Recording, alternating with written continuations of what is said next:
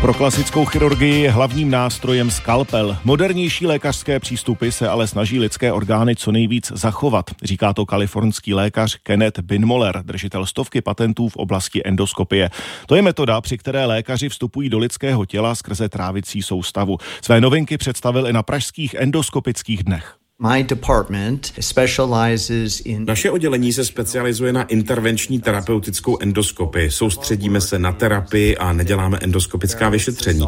Neděláme tedy třeba screening nádorů. To mají na starosti jiná oddělení, ale my rakovinu léčíme. Čím je podle vás právě tenhle obor zajímavý? Co mě zaujalo na terapeutické endoskopii je zachování orgánů, vyhnout se chirurgii, která je nejenom více invazivní, ale jejím výsledkem je obvykle ztráta orgánu nebo jeho části. Myšlenka chirurgie je odlišná od myšlenky endoskopické terapie. Cílem endoskopické terapie je respektovat a obnovovat.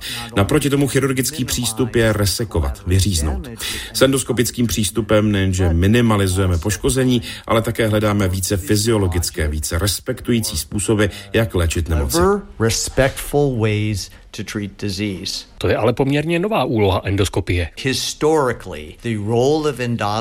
Historicky měla terapeutická endoskopie roli doplňku k chirurgii, například paliativa. Lidem s nelečitelnou rakovinou, kterým nádor blokoval trávící trakt, jsme vložili stent, aby blokádu uvolnil. Nebo jsme se starali o pacienty, kteří nemohli absolvovat chirurgickou operaci. To byla historie. Teď jsme ale i konkurencí chirurgie. Novými technikami dokážeme odstranit nádory, které ještě neprorostly příliš hluboko. Nebo umíme vyndat kameny zevnitř žlučníku a žlučník přitom zachovat. Je mnoho příkladů a některé jsem předvedl právě tady na endoskopickém kongresu v Praze, kdy je endoskopie léčbou první volby. Operace pak zbývá jen pro pacienty, kteří na endoskopii nemohou.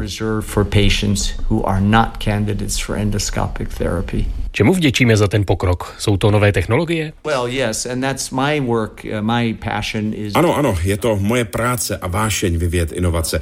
Vynalezl jsem zařízení, které se jmenuje Lumen a poziční kovový stent. S ním se můžeme dostat i mimo trávící trakt, což bylo revoluční. Předtím jsme se mohli pohybovat jen v rámci trávící soustavy. Teď se ale pod ultrazvukovou kontrolou dostaneme k orgánům, jako je žlučník. Můžeme vkládat bypassy a další procedury, které se dřív daly dělat jen chirurgicky. Tato tato zařízení nás posouvají dále a proto jsem věnoval svou kariéru vývoj nástrojů. Jak ten stent funguje? Můžeme si to představit jako odbočku z tunelu trávicího traktu? Je to jako tunel, spojka k objektu mimo trávící trakt. Je to anastomóza, což bylo dříve výsostné území chirurgu. Teď ji ale používáme jako most, abychom propojili různé systémy v těle. Co dalšího byste v endoskopii rád vyřešil. Počátkem tisíciletí to vypadalo, že se blíží revoluce v chirurgii, takzvaná NOTES, chirurgická metoda využívající vstupy přes přirozené tělní otvory. Například by bylo možné se dostat ke žlučníku přes žaludeční stěnu a vytáhnout ho tudy ven. Jenže tehdy jsme na to neměli ty správné nástroje. Uzavřít takové řezy bylo příliš riskantní, mělo to hodně komplikací. Teď ale máme lumen a poziční stenty. Máme nástroje na šití, které dřív nebyly. Máme nové svorky, kterými bezpečně uzavřeme jakékoliv otvory.